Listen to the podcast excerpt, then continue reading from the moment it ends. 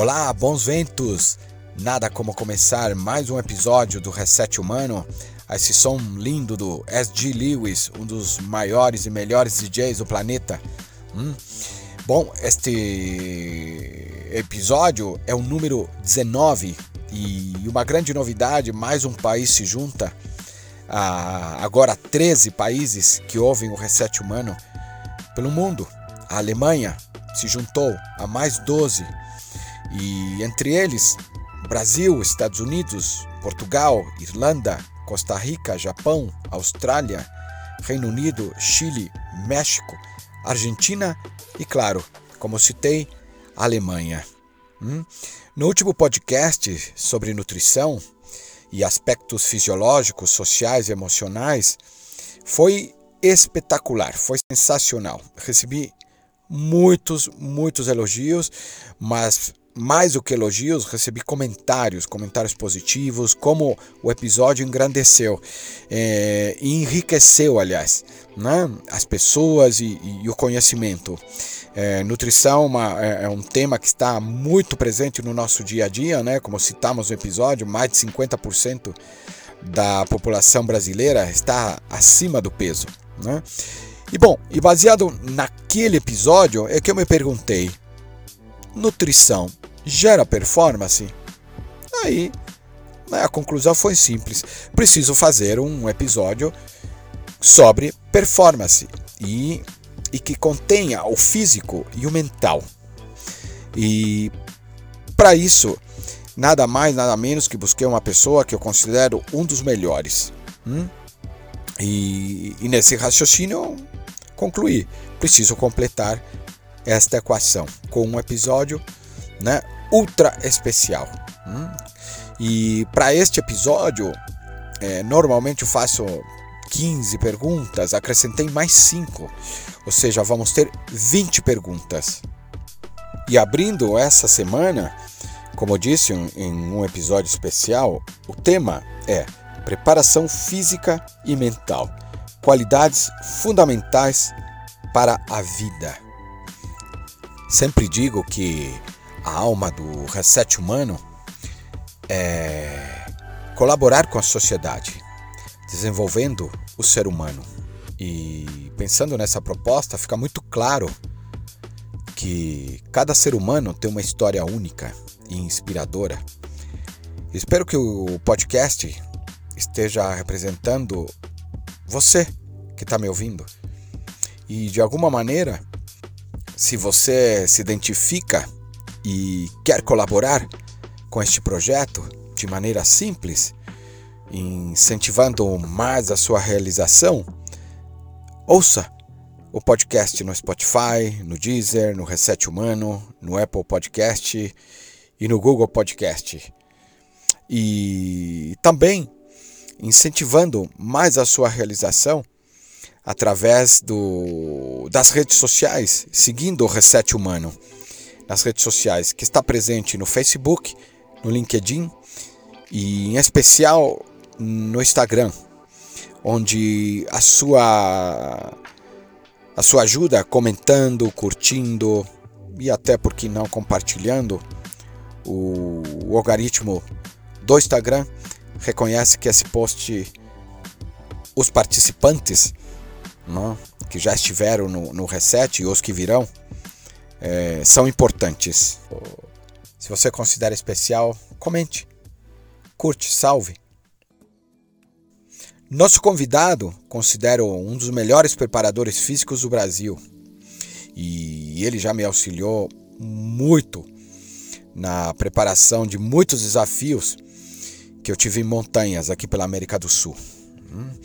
Eu tenho um pouquinho mais de 30 anos de montanha, comecei cedo e preparação física para mim sempre foi muito importante, assim como nutrição. Hum? É, o meu convidado considero um irmão, ele atua há 20 anos no mundo fitness, ele é formado em educação física, pós-graduado em treinamento esportivo, conhecido por treinar também pessoas com objetivos em montanha, é montanhista também especializado em mecânica do exercício pela RTS Brasil, é, morou e trabalhou né, e foi treinador em Dublin, na Irlanda, na empresa americana Fitness Together. Como fitness coach, dá consultoria online e presencial. Foi coordenador também e gestor técnico na Seta Academia, aqui em São Paulo. Ele pratica montanismo, crossfit, musculação, mergulho, entre outras atividades esportivas. Nasceu em São Paulo, na capital, e uma das frases que movem o dia a dia dele e o inspiram é: Nunca é tarde demais para começar a fazer o que você realmente gosta. E também nunca é tarde demais para se tornar uma estrela. Nunca é tarde demais para se reinventar. Sejamos seres antifrágeis. Suas aventuras inesquecíveis, e eu tive participação nas duas, foi a Serra Fina, foi a primeira experiência que ele teve em montanhas e onde ele se superou fisicamente e também mental. Mas a sensação final ao término, ao término, aliás, é que se sentiu muito forte. E, bom, o bichinho da montanha pegou ele. Ele se apaixonou pelo montanismo. E a outra aventura inesquecível é na minha amada Patagônia, né, em Torres del Paine onde foi uma aventura com belas paisagens, intensa, intro. Passamos por, lembro que neve, cruzamos o Passo Garner, fomos o único a cruzar o Passo Garner, né? após ter caído uma nevasca por três dias seguidos. Tive ainda que carregar um, um, um pedaço de duas de um grupo inglês e todos cruzamos muito bem. Foi uma experiência realmente inesquecível. Christian, Seja muito, muito bem-vindo. É uma enorme alegria ter você aqui comigo. A casa é sua. Bons ventos para nós neste episódio. Fred, tudo bem? É um prazer enorme estar aqui batendo esse papo com você, essa troca de experiência. Receber esse convite foi uma honra me sinto muito lisonjeado em poder estar participando né, desse Reset Humano podcast seu, que é fantástico. Tenho acompanhado, escutado todos. Então, essa troca de experiência de várias pessoas, de várias é, biografias, né?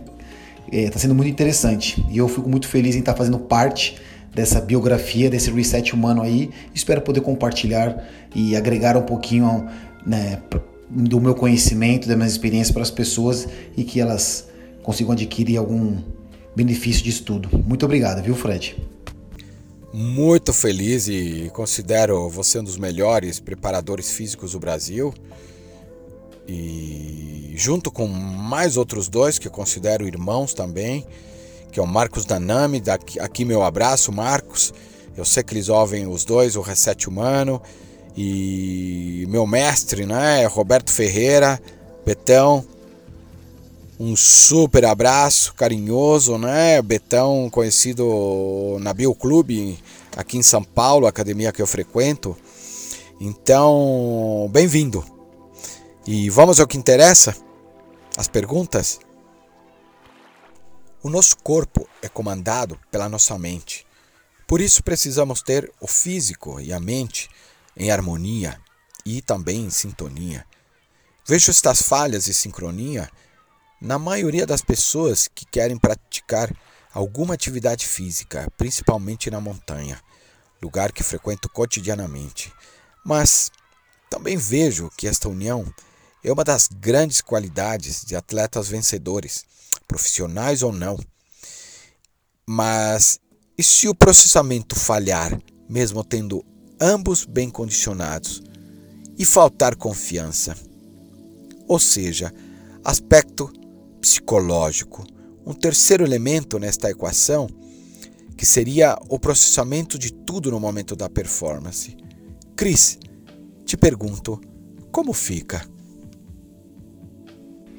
Pergunta muito interessante, Fred, e bem complexa de ser respondida, então vou tentar dar o meu máximo aqui. Eu acredito que todo mundo tenha dentro de si um atleta. E esse atleta ele, só, ele vai ser despertado não na montanha, mas sim antes. Eu percebo que tenho alguns clientes, na maioria dos clientes, quando eles começam comigo, eles não sabem do potencial que eles têm. Só que felizmente, né, ou infelizmente, a gente precisa é, criar um desconforto para o nosso organismo para que ele desenvolva, para que ele cresça. Então eu falo que a gente tem que tornar o confortável dentro do desconfortável. Então, dentro de uma sala, de uma academia, de um parque, é, a gente vai chegar num, em alguns extremos do corpo aonde a pessoa acaba se autoconhecendo, ela acaba se auto é, analisando e sabendo que ela sempre pode puxar um pouquinho a mais, porque o corpo é capaz disso. E quem é que vai ter este domínio? É a, é a mente. É a mente que vai estar tá boicotando o nosso corpo, porque está, uma, está um desconforto ali naquele momento, então ela vai fazer de tudo para que a gente pare e descanse. Só que a gente consegue condicionar a nossa mente a sempre avançar um pouquinho mais e progredir. Então, aquele desconforto de um mês atrás, hoje não é mais um desconforto, já se torna algo um pouco mais fácil para você, porque você está mais condicionado. E por que, que eu falo isso? Porque isso vale para tudo. Vale de repente quando você está fazendo um, um, leg press que você fala assim, nossa, não vou aguentar mais, aí eu vou lá e puxo você um pouquinho a mais para fazer mais uma, duas repetições e você consegue realizar com a técnica adequada e fica feliz com aquilo ali. De repente eu vou lá, a gente vai fazer uma corrida, a gente vai correr X quilômetros, eu puxo mais um quilômetro ali, você consegue completar mesmo cansado. E por que, que eu falo isso? Porque você está condicionando a você sempre avançar um pouquinho a mais dentro do desconfortável. Na montanha, é esse fator que vai entrar em ação. Como que a gente vai saber se de repente o fator psicológico é o que vai atrapalhar né, o nosso desenvolvimento, a nossa performance na montanha? É estando na montanha. Não tem outro jeito. Talvez você trave na montanha, talvez você não trave, você só vai saber disso lá. Porém, se você estiver preparado, é, o seu corpo e a sua mente anteriormente, com certeza será um pouco, um pouco mais fácil esse, de você superar esse bloqueio ou esse desafio. E tendo um bom guia com a gente, que outras pessoas que já passaram pelo mesmo problema, né, pela mesma situação, essa troca de experiência, essa troca de ajuda vai ser fundamental. E a pessoa e o cérebro já estão condicionados a quando receber esse tipo de feedback externo, o que fazer. Então, por isso que eu acredito que uma boa preparação que antecede né, a, a, a montanha ou qualquer outro tipo de esporte, você precisa sempre causar um certo desconforto, vencer esse desconforto para que o corpo se adapte e você consiga evoluir nesse desconforto. E aí você consegue dominar a sua mente em relação ao que você ao, ao, ao inesperado. Porque o inesperado sempre vai acontecer. Basta a gente estar preparado de como saber lidar com uma situação dessa e o corpo entender o que tem que ser feito. Excelente, Cris. Eu sempre digo que se conhecer é fundamental. Entender como você funciona e se visualizar conquistando seu objetivo. Eu mesmo uso para possíveis contratempos, é, eu leio artigos, vejo filmes e expedições que não deram certo, ou seja, fracassaram ou algo deu errado. E quando assisto isso, eu mesmo busco corrigir aquilo que eu entendo do filme, né? E, e o que poderia ter dado certo? Eu chamo isso de um treinamento mental. Né? Eu sempre falo que me planejo para dar errado primeiro. Então, entendo bem o que você fala. Fazer o que amamos é fundamental para vivermos felizes. E quando decidi levar às pessoas que ouvem o Reset Humano o seu conhecimento, Cris, busquei alguém que amasse muito o que faz, né? aliás, uma condição básica para a pergunta e, e, e para o episódio. Mas percebo que você agrega muito mais. Considero você um treinador de vida, na verdade, e mente. E isso me levou a pesquisar o que é educação física. e eu encontrei. É uma área do conhecimento humano ligado às práticas corporais historicamente produzidas pela humanidade. A educação física é o processo pedagógico que visa a formação do homem capaz de conduzir-se plenamente em suas atividades. Trabalha num sentido amplo, visando a prevenção de determinadas doenças. O que te levou à paixão de promover qualidade de vida no ser humano através da educação física, Cris? Muito bom. O que me levou à paixão de promover qualidade de vida no ser humano através da minha, da minha área de educação física? Sabe, Fred, é... eu hoje me considero não apenas um personal trainer, né? Um, um... eu considero um, um health coach ou um fitness coach. Por quê? Porque eu vou além da preparação física. Eu vou muito na parte mais mental, psicológica do meu aluno.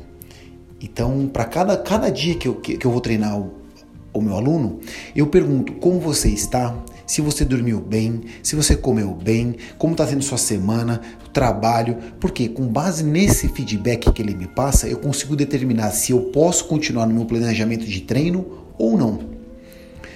Muitas vezes eu, eu tenho que tirar o pé do, do, do acelerador ali nos treinos porque é, emocionalmente, né, psicologicamente, a, a, o meu aluno está fadigado, ele está cansado, então é capaz de eu causar até uma certa lesão nele e, e causar um desconforto também muito grande ao ponto de numa próxima ele querer cancelar a aula, por quê? Porque ele fala, não quero causar desconforto, estou cansado, então eu tenho que saber dosar isso. E isso vale para tudo, né, Fred? Eu fui desenvolvendo ao longo da, da minha carreira, é, é, eu fui migrando de clientes para clientes. Então, eu comecei muito com parte de estética. Hoje eu trabalho com estética também. Então, quem quer ganhar massa muscular, quer emagrecer, etc. Mas o meu público foi migrando. Tanto é que eu tenho a, a maioria do meu público vai dos 35 aos 70 anos. Então vai, tem algum um outro mais, mais, jovem, mas a maioria é nessa idade. Por quê? Porque são pessoas que buscam mais o que? A qualidade de vida. É, são pessoas que buscam, de repente, conseguir é, brincar com o filho, brincar com o neto de uma maneira mais leve, sem sentir dor, poder ficar sentado no chão por um período sem ter, sem ficar descadeirado. Então esse, esse é o meu intuito hoje. hoje. Eu gosto de é, conversar, entrar na mente do aluno e com isso eu utilizo várias ferramentas de trabalho que mais se adequem ao estilo de vida que essa pessoa tem, ao estilo de, de, de família que ela tem, de trabalho que ela tem. Então é algo muito mais amplo do que eu chegar lá e falar, faz 3 de 12 isso, isso, faz essa aqui. É muito mais amplo. A parte final, que é a parte do treinamento, é o, é o detalhe final. A estruturação por dentro de tudo isso que conta no trabalho. Então o que me faz ser apaixonado pela minha profissão é eu é, desenvolver esse trabalho individual com cada pessoa, com cada ser humano.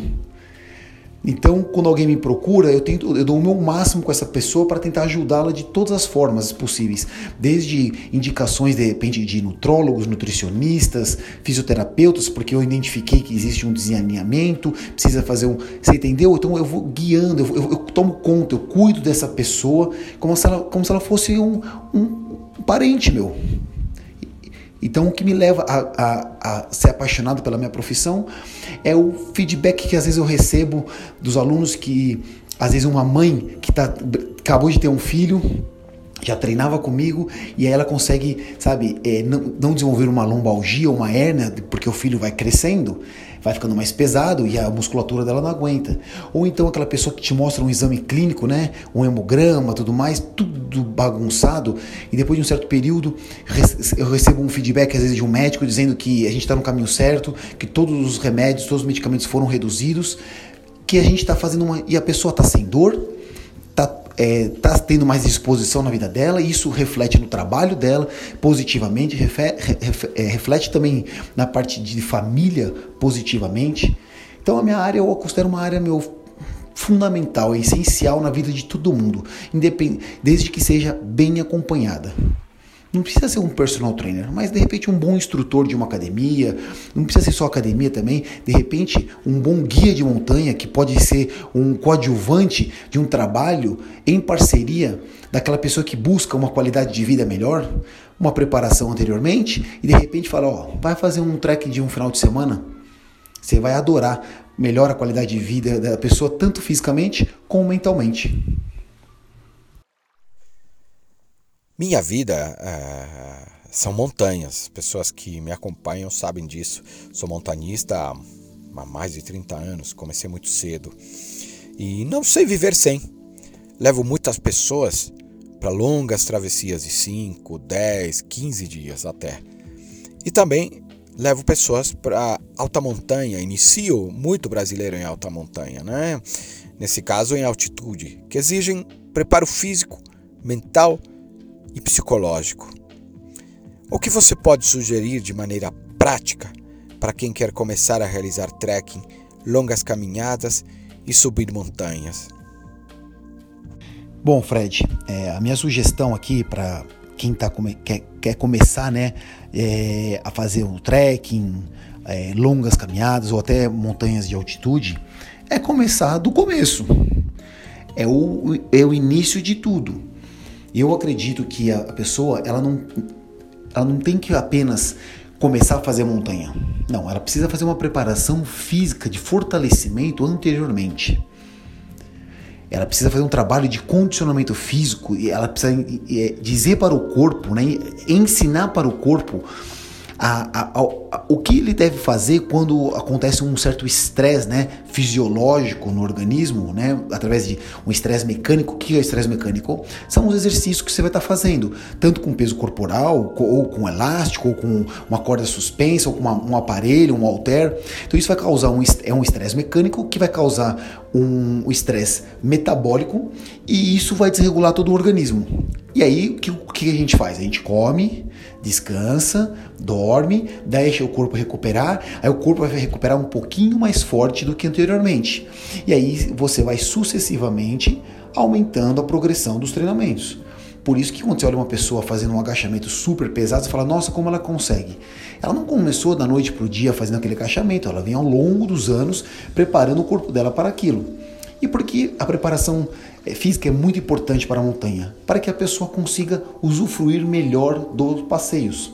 Quanto mais preparada tiver a pessoa, menos ela irá sofrer na montanha, mais ela irá curtir.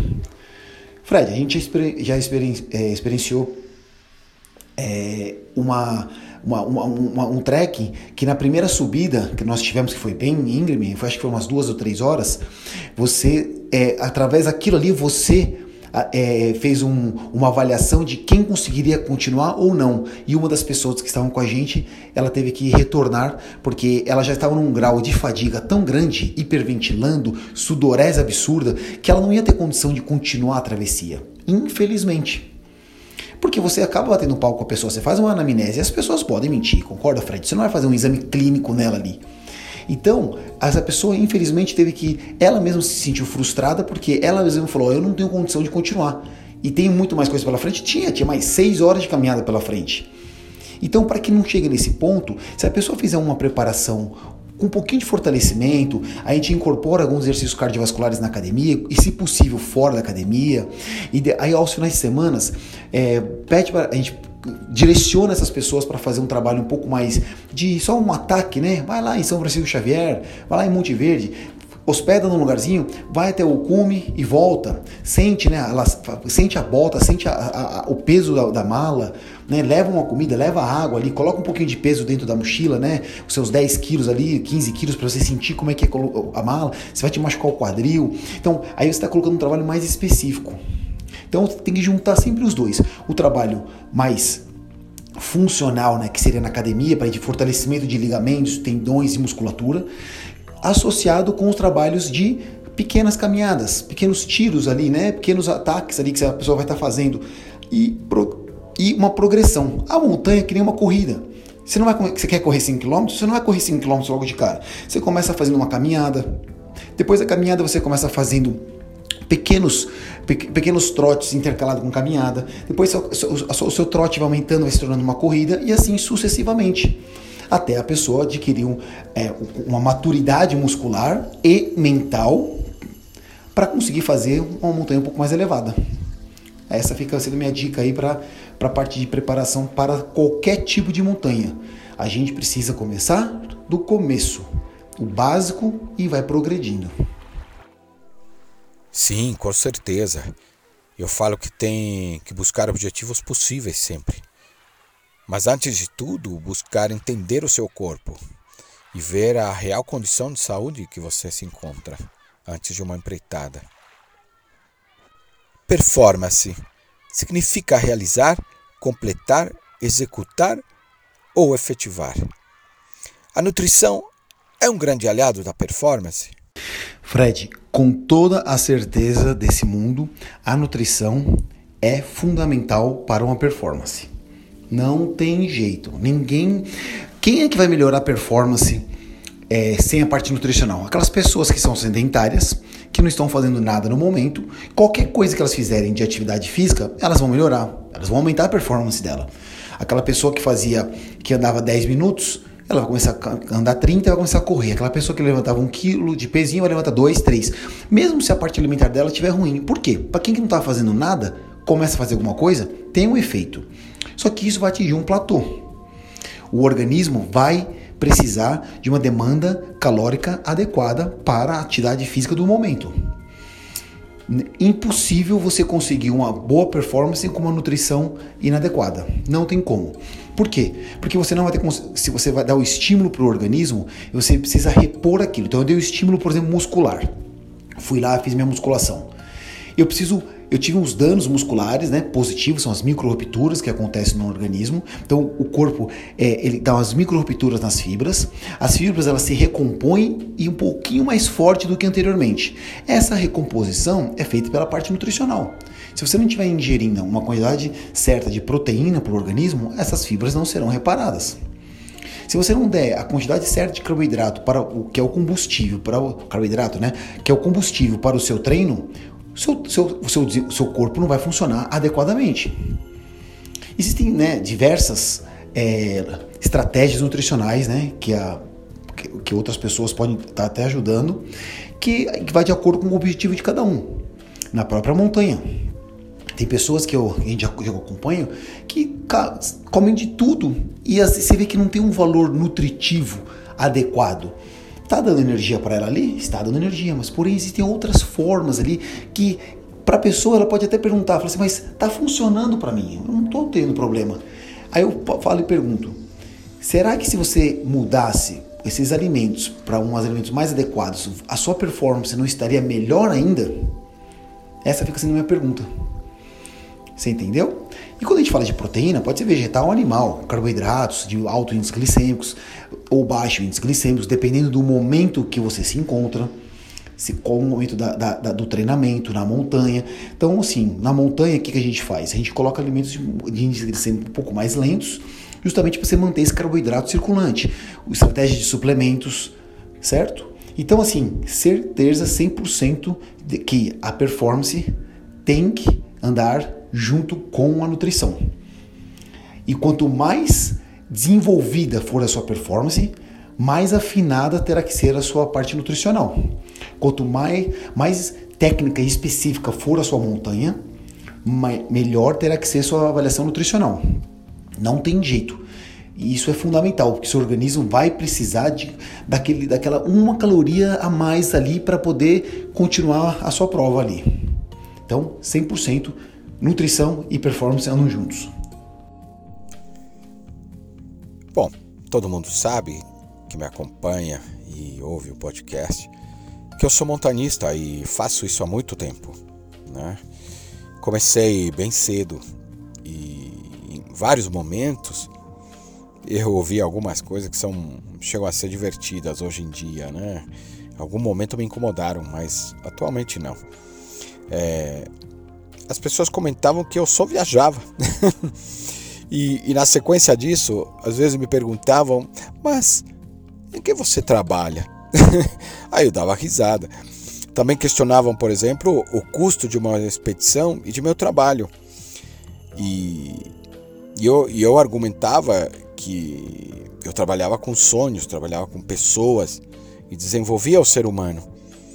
E também argumentava que o custo do meu trabalho, do meu trabalho, ele estava baseado no, no meu tempo que eu me dedico a montar uma expedição, a conhecer um roteiro, a comprar equipamentos, a planejar uma estratégia de segurança e a própria estratégia da expedição, além de vários outros detalhes, hum, que, por exemplo, tudo isso não aparece em fotos de redes sociais.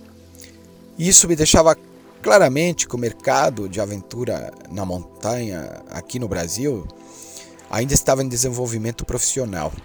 Hum? Já evoluiu bastante, mas ainda somos uma criança, né? aprendendo a caminhar no montanismo ainda. E isso que me, me leva à seguinte pergunta: e, e na educação física? Eu também vejo que está bem à frente hoje em dia. Não? Considero eu particularmente, evoluiu demais nos últimos, acho que 15, 20 anos. E pergunto: você acha que o personal, o preparador, treinador é pouco valorizado ou muito valorizado? Olha, Fred, eu estou na área da educação física como personal trainer há uns 20 anos. Vou dizer que há uns 10 anos atrás, realmente a gente era muito desvalorizado personal trainer era só para quem era famoso, para quem era artista, era muito caro. E personal trainer era o cara que só sabia levantar peso, colocar, contar, não fazia nada demais. É o vagabundo que não sabe o que vai fazer da vida, vai fazer educação física, a faculdade é uma porcaria. Aí as pessoas começaram a descobrir que não é bem assim. Você precisa tanto é que quando eu comecei, fiz minha faculdade, minha sala tinha umas 50 pessoas. No final do primeiro ano já tinham 30. No segundo ano já tinham 20. Por quê? Porque a gente não estuda só jogar bola. Eu estudo, vou estudar toda a metodologia e a dinâmica do futebol, do handball, etc. Mas também eu vou ter muita fisiologia, muita é, bioquímica, vou ter muita biomecânica, física, química dentro de tudo isso. Porque o nosso organismo é assim. Então hoje o que eu percebo é que existem milhares de profissionais na área e eu vejo que as pessoas elas estão enxergando o personal trainer de uma maneira muito positiva.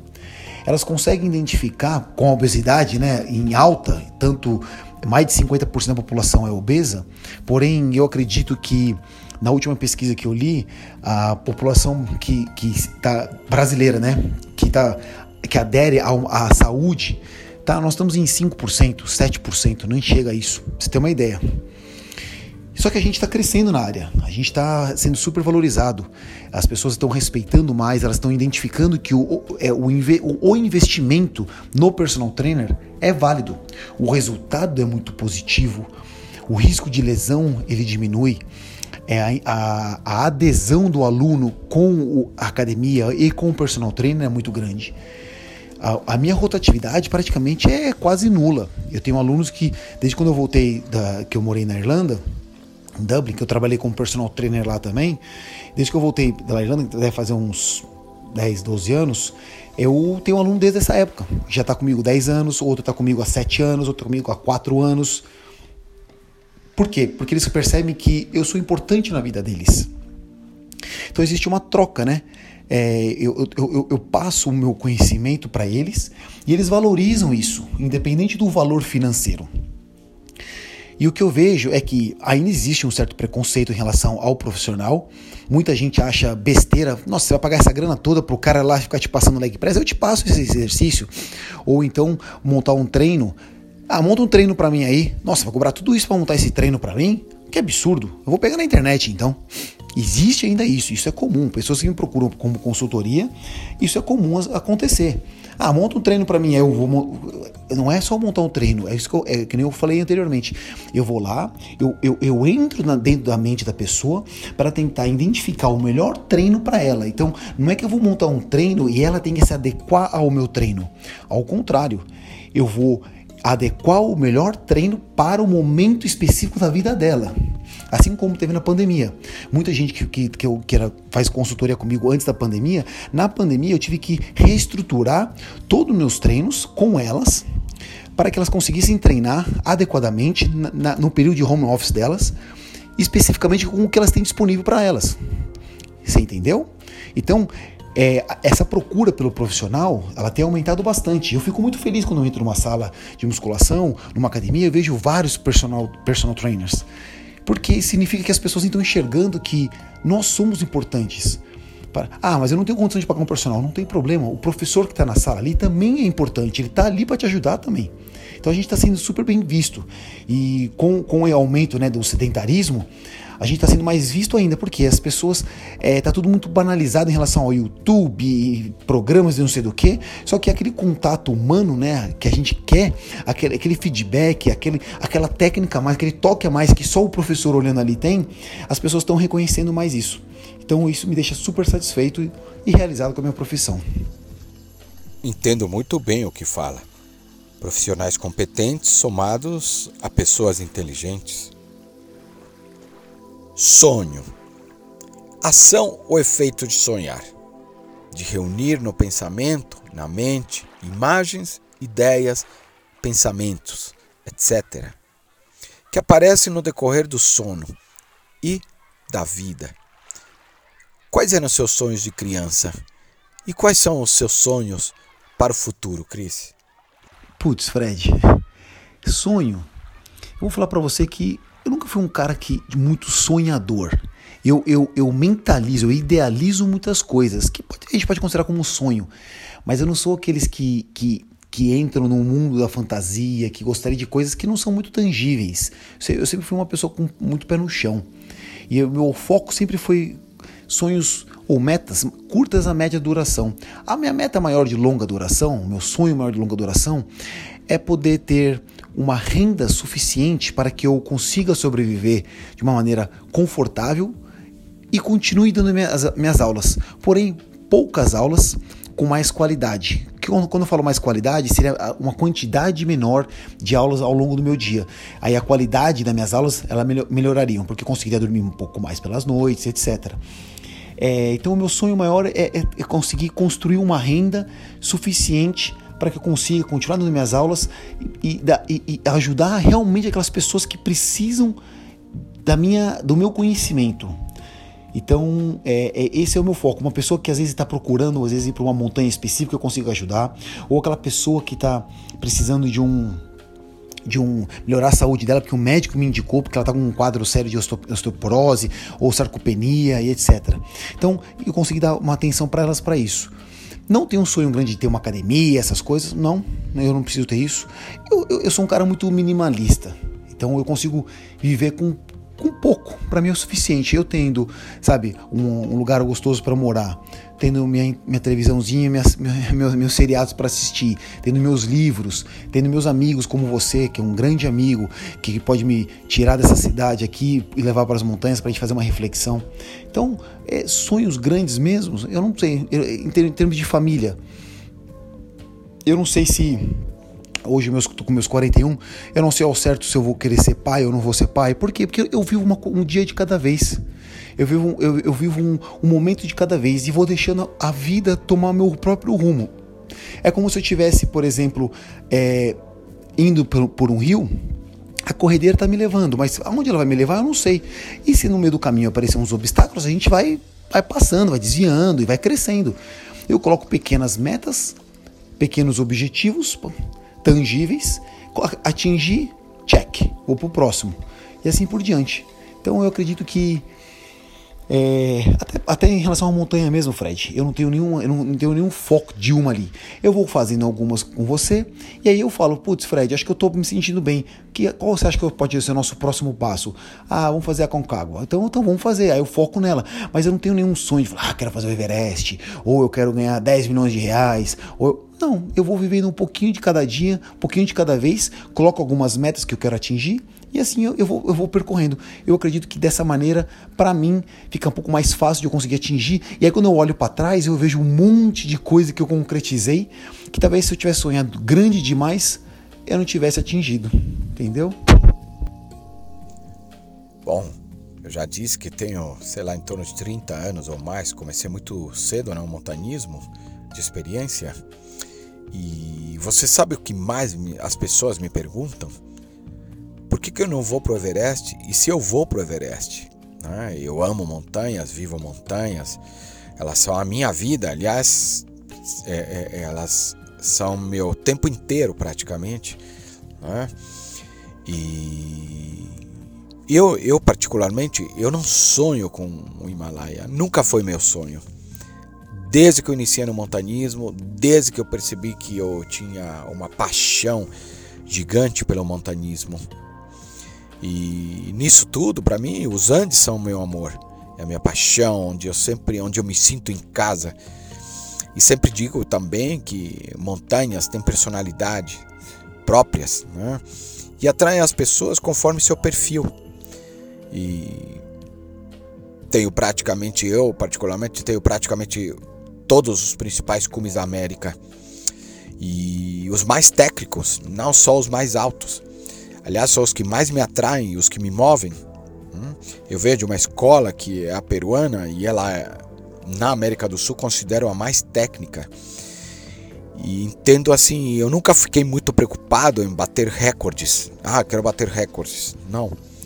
É... Nunca me atraíram os sete cumes, nem os 14 cumes mais altos do mundo. Eu entendo que eu faço montanismo para mim, para minha essência, para minha existência, e faço montanismo para minha continuidade e não para os outros. Ou seja, quero dizer, eu não faço montanismo para dizer que eu sou melhor. Eu sei que eu sou bom, eu sei que sou competente, eu sei que sou ótimo e eu sei que estou dentro dos melhores. Hum?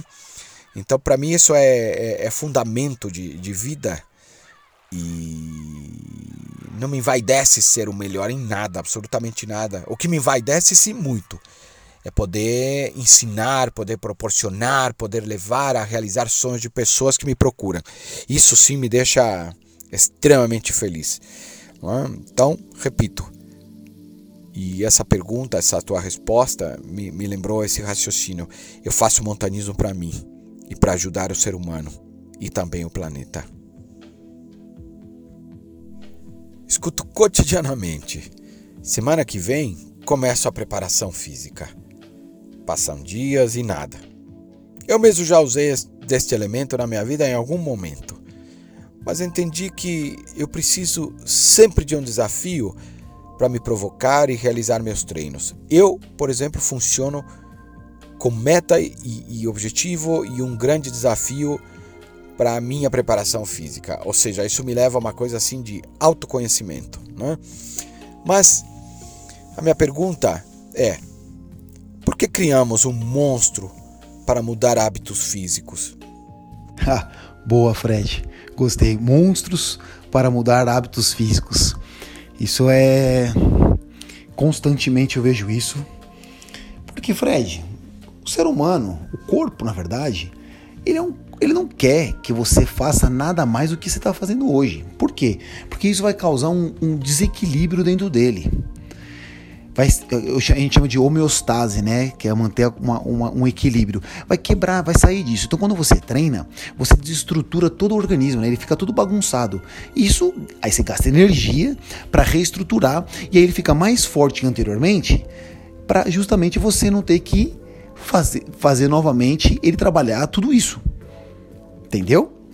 Então, para o corpo, ele acaba não querendo fazer isso. Porém, para o cérebro ele é bom. Por quê? Porque quando você faz uma atividade física, gera, produzem aqueles hormônios, né, que nós conhecemos, que é o hormônio da endorfina, serotonina, irisina, que faz com que você fique um pouco mais satisfeito. E aí, quando você para de treinar por um período, você sente falta desses hormônios. Você sente falta, fala assim, nossa, preciso fazer alguma coisa. E aí a, a pessoa fica, acaba, é um vício positivo. Só que a rotina acaba dominando muito a pessoa. Eu vejo isso quando tem a, a, as minhas consultorias, os meus, meus alunos vêm me perguntar. Eles vêm às vezes com a necessidade de realmente bater, quando o exame clínico está muito alterado, ou quando a pessoa está com muita dor, ou porque a pessoa está muito desconfortável com, com alguma parte do corpo dela que já chegou num extremo, e aí a gente muda. E muitas vezes quando eu converso com alguém durante a semana, eu não falo para ela começar na segunda, eu já falo para ela, amanhã você já começa fazendo isso. E eu ajudo a pessoa a estruturar a, a rotina dela. Quando a pessoa, sabe, tem aversão, odeia atividade física, etc., então o que a gente precisa fazer? A gente começa com um pouquinho só. Então vamos começar fazendo 30 minutinhos duas vezes na semana. Por quê? Porque eu vou incorporando aos pouquinhos o hábito da atividade física e o, o, próprio corpo dela vai pedindo um pouquinho a mais de exercício. É que nem a leitura. Poxa, se todo dia à noite você começar a ler uma página, vai chegar um momento que você vai conseguir ler duas páginas, porque o livro está interessante, você está aprendendo mais coisas. Você quer estudar um, um inglês, por exemplo, quer aprimorar a língua, um outro idioma, vai lá estuda uma palavra por dia de inglês. No final do mês são 30 novas palavras que você aprendeu que você não conhecia antes. Você entende? E a atividade física é a mesma coisa. Só que as pessoas fazem o quê? Quando elas falam, segunda-feira eu começo, aí ela vai de segunda a sexta na academia. Faz um mês isso. Depois ela não consegue mais olhar para academia, de tanta raiva que ela está na academia. Claro, você saiu do zero ao 100, vai devagarinho, de 0 ao 10, 10 ao 15, 15 ao 20. Então vai lá três, três dias na semana, faz seus 30 minutinhos de musculação, depois faz meus 30 minutos. Ah, odeio academia. Não tem problema. Vai para o parque, começa fazendo uma caminhada. Fez a caminhada, depois a gente começa a fazer uma corridinha. Aos pouquinhos a gente é, é, introduz uns exercícios mais de fortalecimento para você, tudo mais.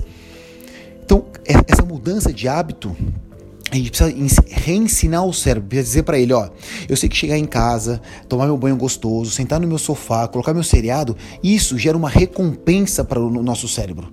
Então a gente sabe que no final de todo esse dia, você vai chegar na sua casa, você vai ser recompensado em sentar no seu sofá, comer sua comidinha, assistir seu seriado. A gente precisa mostrar para o cérebro que existem outras formas de recompensa. Uma delas é a atividade física, que vai gerar essa, esse, monte, esse monte de benefícios, principalmente hormonais pós-treino, que você consegue, que você consegue às vezes administrar isso na, na sua rotina. Você entendeu? Então, basicamente, o que a gente precisa é colocar um, um, um objetivo. Então vamos colocar uma meta. Ó, eu preciso perder tanto, eu quero correr tanto, eu quero fazer a próxima montanha. Quando e a gente vai, vai, vai progressivamente, semanalmente, vai aumentando isso. E aí, quando a pessoa nem percebe, nem percebe, ela já mudou o hábito alimentar dela. A academia, quando ela não vai, ela fica triste, chateada, porque dá um peso na consciência e, e o corpo vai pedir. Então, e vai mudando. Aí ela começa a entender que mesmo se ela tiver apenas 30 minutinhos, ela vai lá e faz alguma coisa. Hoje em dia os prédios, eles têm a, a parte de academia. É muito bom, dá para fazer alguma coisinha. Basta você querer. E aí que os profissionais, nós, por exemplo, nós entramos em cena, que a gente vai tentar moldar da melhor maneira os melhores treinos para você. Entendeu? O Brasil mostra que em torno de 56% da população estão com índices de massa corporal acima do valor considerado normal pela Organização Mundial de Saúde, a OMS. A obesidade atinge um em cada cinco brasileiros. Segundo dados da Pesquisa de Vigilância de Fatores de Risco e Proteção para Doenças Crônicas, isso em, mil, em 2018, aliás. Falta educação física e alimentar no Brasil nossas leis não favorecem uma alimentação saudável? Ou temos hábitos que não ajudam em nada? Olha só, Fred, por coincidência, né? Nas perguntas anteriores eu disse que mais de 50% da população está obesa, né? E aí você me trouxe um, um dado aí super atualizado.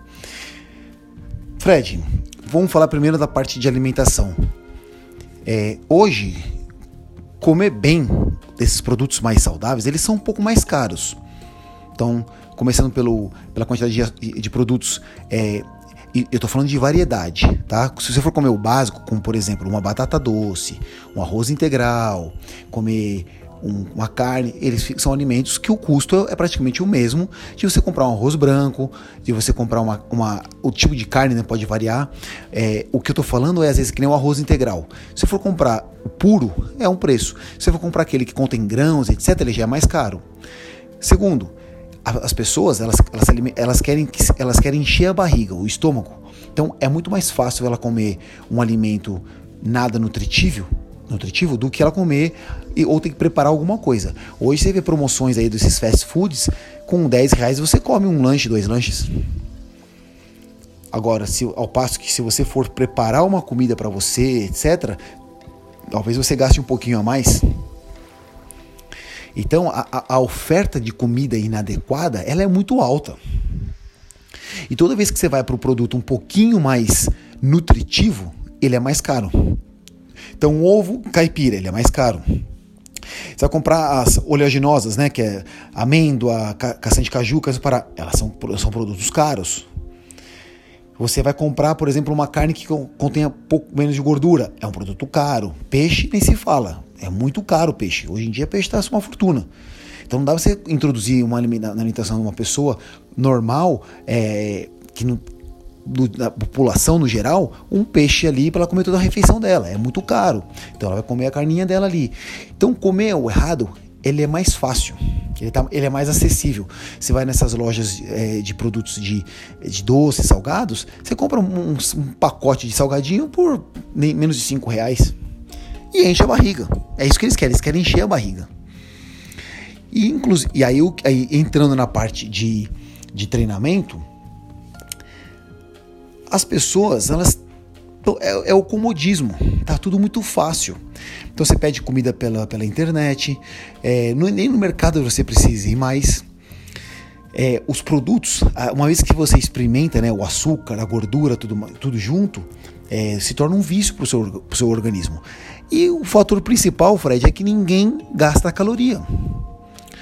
Começando desde aí, eu vejo muita criança, Fred, 10 anos, 12 anos, já acima do peso. Isso é, isso é triste, porque ela está lutando com a balança desde agora. Por quê? Porque na escola, eles não, não eles na cantina, o que, que, você vai comer? Tem lá um lanche integral e o pão de batata. Você vai pegar o quê? Você acha que a criança vai pegar o quê? Chega em casa, em casa, a criança, o pai e a mãe cansados, estão atormentados. A criança não quer comer, ela, ela acaba comendo aquilo que está ali na frente dela. Você entende? Então é uma, é uma coisa um pouco mais complicada. Então, a, a atividade física, ela é difícil de, de, de incorporar na rotina das pessoas. Então, elas podem até comer um pouquinho errado, mas desde que elas consigam consumir isso. E não é o que acontece. Elas não consomem. Elas, pelo, pelo contrário, é muito mais cômodo e gostoso chegar em casa, ligar uma televisão e ficar em, sem fazer nada, do que você chegar em casa ainda ou uma, acordar mais cedo para você fazer uma atividade física. Só que a atividade física, quando a gente fala, não precisa ter acesso à academia. Você pode caminhar, você pode pedalar. Só o fato de você mudar um pouquinho o seu hábito é, diário, como por exemplo, desce de escada, sobe de escada, anda uma estação de metrô. Só, se você incorporar isso diariamente, é um pouquinho a mais de caloria que você está gastando e fortalecendo todo o sistema cardiovascular. E hoje informação nós temos. Só que infelizmente, Fred, a, a, a quantidade de, de comidas né, inadequadas é muito grande pela quantidade de exercício físico que essas pessoas fazem. E o resultado está aí, né? Mais de 50% da população está obesa. E aí, só que o acesso à informação está ali. Inclusive tem academias com preços super acessíveis que daria para todo mundo fazer um, um, um, treino semanal ali adequado para o objetivo delas e combater tudo isso aí. É, qualidade alimentar sempre igual à consciência pessoal.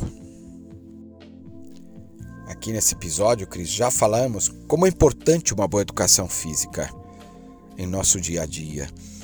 E agora quero falar com você sobre educação mental, que propõe sermos capazes de filtrar a boa ou má qualidade daquilo que pensamos e, consequentemente, que sentimos. Pode fazer uma grande diferença e potencialmente significativa nas nossas decisões, propósitos, saúde e na forma que nos relacionamos com as pessoas. Por que temos tão pouco cuidado com nossa educação mental? Olha, Fred, eu vou puxar a sardinha para minha profissão, né, em relação à, educação mental, ou vamos dizer assim, a saúde mental.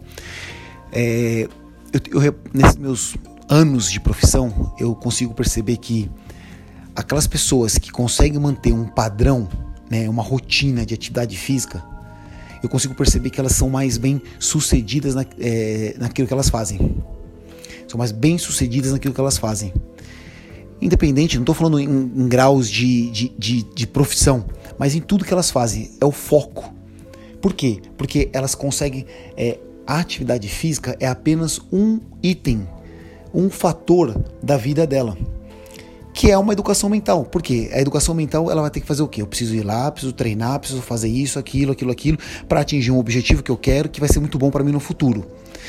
E com isso, com essa, com essa essa linha de raciocínio que ela tem para atividade física, ela vai ter para outras áreas também. Na área do trabalho dela, bom, eu preciso conseguir aquele projeto. Para conseguir aquele projeto, eu preciso chegar nesse cliente. Para chegar nesse cliente, eu preciso fazer isso, isso, isso. Então tá bom. É, essa parte pessoal. Ah, os meus filhos. Então, eu, é, os meus filhos eu preciso educá-los melhor em relação a a postura que eles têm a, a, a, a, outras pessoas. Então, existe uma conduta, uma linha de raciocínio. Então, eu acredito que na atividade física você consegue desenvolver isso. E claro, em paralelo, o, o, o autoconhecimento, né, Fred? A, a parte de é, reestruturação de pensamentos, como eu falo sempre para meus alunos, quer ter que momento que você acha que tem, você tem as melhores ideias? Eu falo que são três momentos. O primeiro momento é quando você está dormindo, porque o seu cérebro relaxa completamente. Aí você acaba até sonhando com alguma coisa. Segundo momento é quando você está no banheiro, fazendo suas necessidades. Porque é onde você senta ali, relaxa, olha, o celular, pum, dá um pop-up de ideia. E o terceiro momento eu falo pós-exercício físico. Por que pós-exercício físico? Porque existe a, a, liberação do hormônio da endorfina e é o hormônio do relaxamento.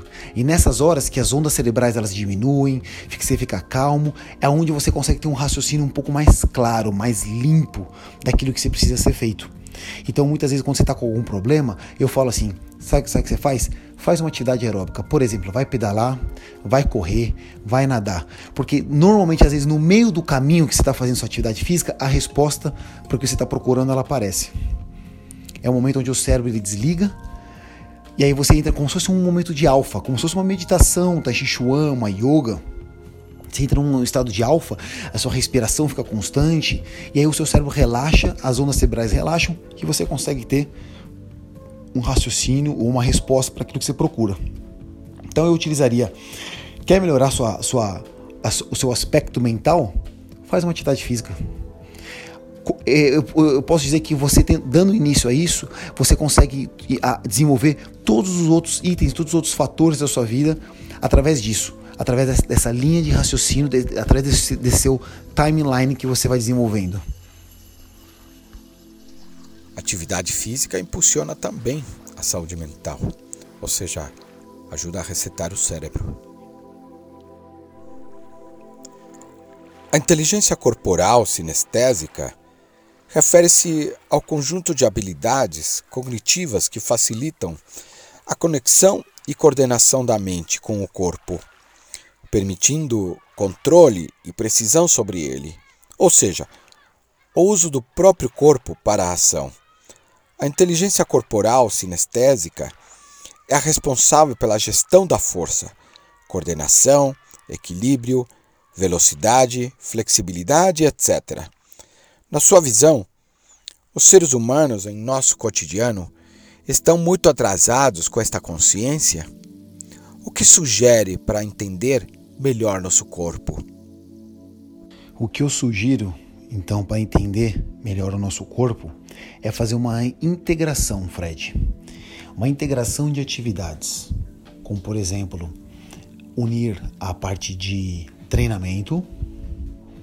Quando eu falo treinamento, o treinamento pode ser em academia, pode ser num parque, pode ser num condomínio, na própria casa interagindo com outras atividades que não envolvam apenas a parte mecânica, mas mais a parte também de respiração, a parte de é, introspecção, como por exemplo uma yoga, como por exemplo uma aula de pilates, uma aula de meditação e um montanhismo. O montanhismo para mim, eu sou uma pessoa um pouco ansiosa, eu, eu, eu, eu quero as coisas resolver logo. E a montanha me deixa um pouco mais, pouco não, bastante calmo, porque às vezes a gente está horas andando, andando, andando e eu fico fazendo auto-reflexões dentro de mim. Eu fico pensando, refletindo, eu, eu, eu deixo o meu cérebro fluir. Aquilo que vem na minha cabeça, na minha mente, eu trabalho em cima daquilo. Porque eu acho que é o momento que o meu cérebro está dizendo que eu preciso resolver aquilo ali naquele momento. Então eu deixo fluir, eu deixo fluir. Estou com meus amigos, estou com um grupo interessante, estou vendo uma natureza linda, tenho adversidades que eu, quando eu enfrento eu fico feliz, tenho momentos de perrengue e assim por diante. Então, o que falta muito para o ser humano hoje em dia é essa, essa conexão interna. Por quê? Porque tá tudo muito, na minha opinião, muito banalizado, muito é, aberto, tá tudo muito frio as coisas, tá tudo muito é, material, né? É televisão, é computador, é o, é o telefone que você tem, entra no, nas redes sociais e acaba faltando essa interação, essa introspecção. É um momento que, que você deveria tirar um pouquinho para você, né? E, e trabalhar em cima disso. Então, quando a gente está trabalhando é, essa inteligência corporal sinestésica, eu falo, por exemplo, que o CrossFit ou o treinamento funcional, ele vai muito de encontro com isso aqui. Porque você vai trabalhar não numa mesma sessão, mas em algumas sessões, você vai ter momentos que você vai trabalhar força, coordenação e equilíbrio. Na outra você vai usar é, velocidade, mobilidade e precisão. Então, é, na outra você vai trabalhar um pouquinho mais de capacidade aeróbica e a capacidade de resistência. Então você deixa o seu corpo um pouco mais funcional para as atividades do seu dia a dia. Ele só vai ser funcional se ajudar aquela pessoa a desenvolver melhor as atividades do dia a dia dela. Isso é um treinamento funcional. O treinamento funcional não tem nada a ver com algo que tira seu equilíbrio, pular, saltar, etc. Mas, por exemplo, desde quando eu comecei a fazer o crossfit, faz uns, uns quatro anos, o meu desempenho em qualquer tipo de esporte ele melhorou. Porque antigamente eu ficava muito preso apenas à musculação, ao bodybuilding, né, ganhar músculo. E aí eu ficava muito, é, não ficava muito funcional para outras atividades. E quando comecei a fazer o cross, eu comecei a, a desenvolver melhor, melhores habilidades para qualquer outras atividades. Quando fui fazer o montanhismo, depois de um tempo de cross, aquilo que estava acontecendo durante a montanha, às vezes aquele cansaço extremo, aquelas dificuldades né, que nós temos às vezes a escalaminhada, aquilo ali era mais um desafio que eu já estava acostumado a enfrentar esses desafios durante os meus treinos.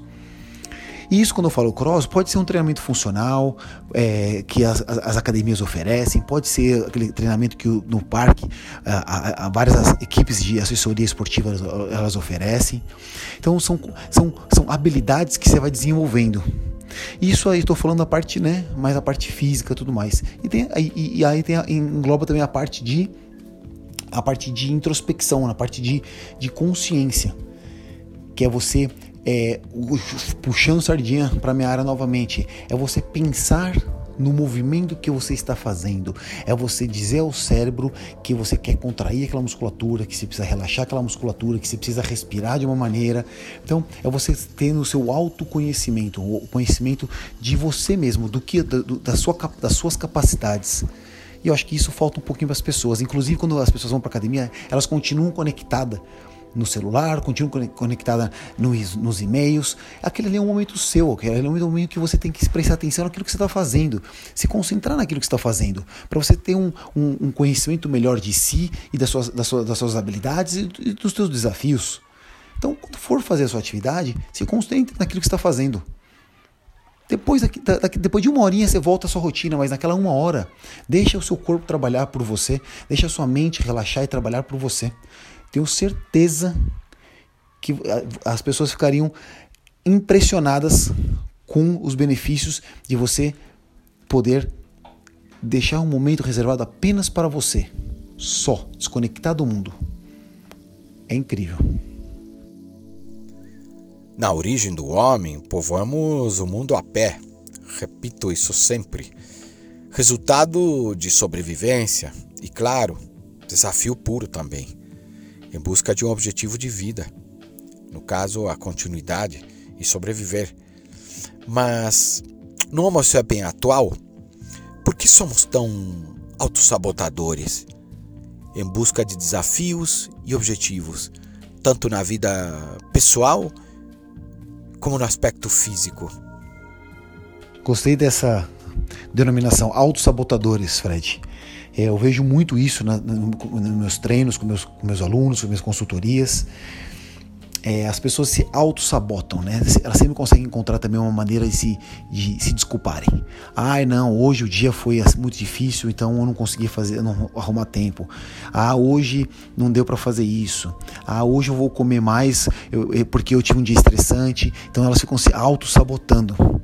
Elas ficam se né, tentando encontrar um meio de poder justificar essa sabotagem delas. E a gente encontra isso com tudo. As pessoas elas tão, tão, estão tão no, no, no piloto automático que a, a vida vai passando, vai, vai, vai correndo e elas só param quando realmente algo ruim acontece na vida delas de repente foi com alguém próximo a elas que aconteceu um, um problema de saúde que faz com que ela pare e pense, fala assim, nossa, se eu continuar desse ritmo vou, vai acontecer a mesma coisa comigo ou até mesmo com elas.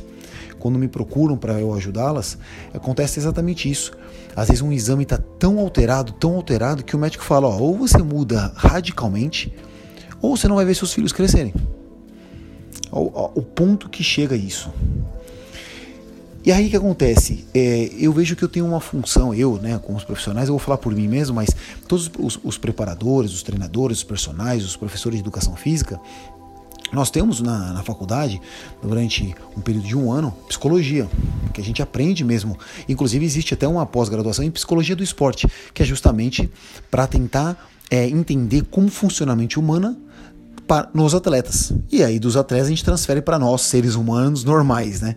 Que a, a, mentalidade de um, de um atleta, ela vai muito além. A, a dor para eles faz parte do processo, a parte de concentração é, uma, é, é absurda, aquela visão túnel que eles têm, é, um, é algo muito legal. Então, quando a gente coloca uma meta, um objetivo na nossa vida, é, e a gente não consegue atingir, a gente começa a dar desculpas, né? Gente começa a se sabotar e falar, ah, então tudo bem, vai. Já que eu não consegui uma vez, aí coloca outra meta. Aí não consegue de novo. Por isso que eu falo, coloca pequenas metas, me, me, é, metas curtas, que não vai ter como ter autossabotagem. Coloca algo pequenininho. Vou ler um, li um, um, livro por mês, vou ler um capítulo por, por, por semana, qualquer coisa. Vou fazer 10 minutos de caminhada, 10 minutos apenas. Dessa maneira você consegue é, diminuir e minimizar essa sabotagem que nós temos. E uma vez que a pessoa atinge aquele objetivo, trace um novo objetivo. Porque às vezes é, ela atingiu aquela meta dela, ela estagna. Ela fala, não, para mim já tá bom aqui, tá confortável. Se realmente já estiver confortável de, de ter atingido aquele objetivo, ótimo, check. Se não, próximo passo. Ou então, já atingiu o que você quis atingir, foi na montanha que você quis fazer, correu a quilometragem que você correr, tá bom. Qual o próximo passo? Qual o próximo desafio? Você vai manter isso? Ou você quer fazer um, um, um novo esporte? Ou você quer ter um, se desafiar para alguma coisa? O desafio faz bem para o ser humano. A gente evolui com o desafio, dá um, dá um foco na nossa vida, dá, uma, dá um direcionamento. Isso vale para tudo. Então eu sempre gosto de colocar metas com as pessoas, nem que elas não percebam que elas estão fazendo meta, mas eu coloco para elas. Pode ser uma meta curta. Ó, daqui a um mês eu quero, eu quero pesar você, eu quero estar com um tanto de porcentagem de gordura e tanto de peso na balança. Então, metas. Montanha, eu quero atingir tal montanha, mas para chegar em tal montanha eu preciso fazer o que antes disso? Essa, essa e essa. Então tá bom, vamos, vamos focar nessas montanhas. E assim por diante. Isso vale para tudo, para o trabalho. Eu posso crescer mais profissionalmente aqui? Não, não posso. Então eu, eu, eu vou continuar na empresa, estou satisfeito aqui? Estou. Não, vou mudar que eu quero atingir um outro patamar. E é isso que me fez ser, ser autônomo, ser personal. Eu via que eu chegava na academia, eu não conseguia desenvolver a maneira como eu queria, tem que ser o, a, o método do local. E eu muitas vezes não concordava. Então eu falei, não, eu quero fazer do meu jeito, que eu quero desenvolver o meu, o meu método, o método Cris. É assim que vai funcionar com meus alunos. E vem funcionando muito bem. Tenho ótimos resultados e cada vez mais as pessoas estão felizes e estão me indicando. Por quê? Porque a gente consegue ter um, um processo né, é, pedagógico físico e mental ao longo de todo o processo dessa, da, da, da vida delas. Qual é o seu papel como preparador físico e educador físico com o ser humano e a sociedade, Cris?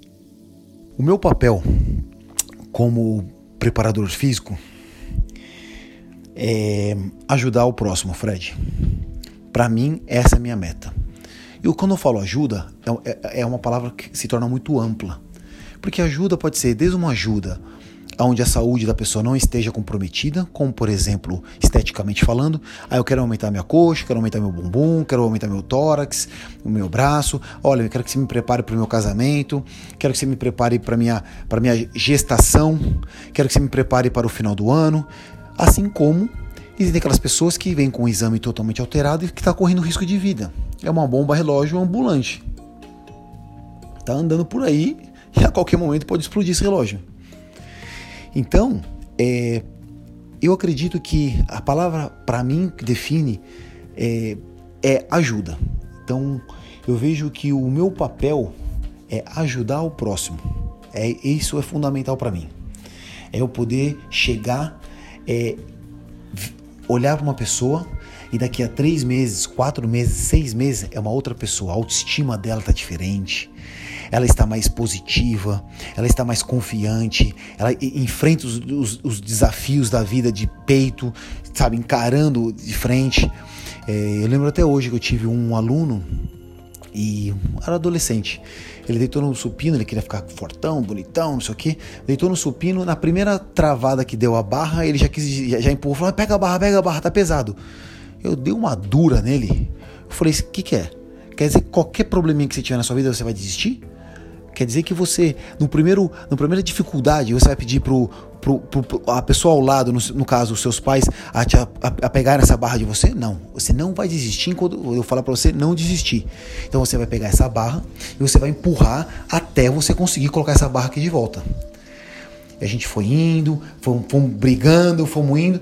Ele ficou comigo mais ou menos uns quatro anos. É com um homem completamente diferente. A mãe dele veio conversar comigo e isso, sabe, isso é, é muito gratificante. Dizendo que ele estava indo melhor na escola, dizendo que ele estava. É, as notas deles melhoraram, as amizades dele melhoraram, é, as menininhas, os garotos começaram a prestar mais atenção nele. Então eu, eu, eu como professor ali, consegui mexer no físico dele, mas não só no físico dele, mas eu consegui entrar dentro da cabeça dele e fazer com que ele tivesse atitudes muito mais positivas e confiantes na vida dele fora da academia.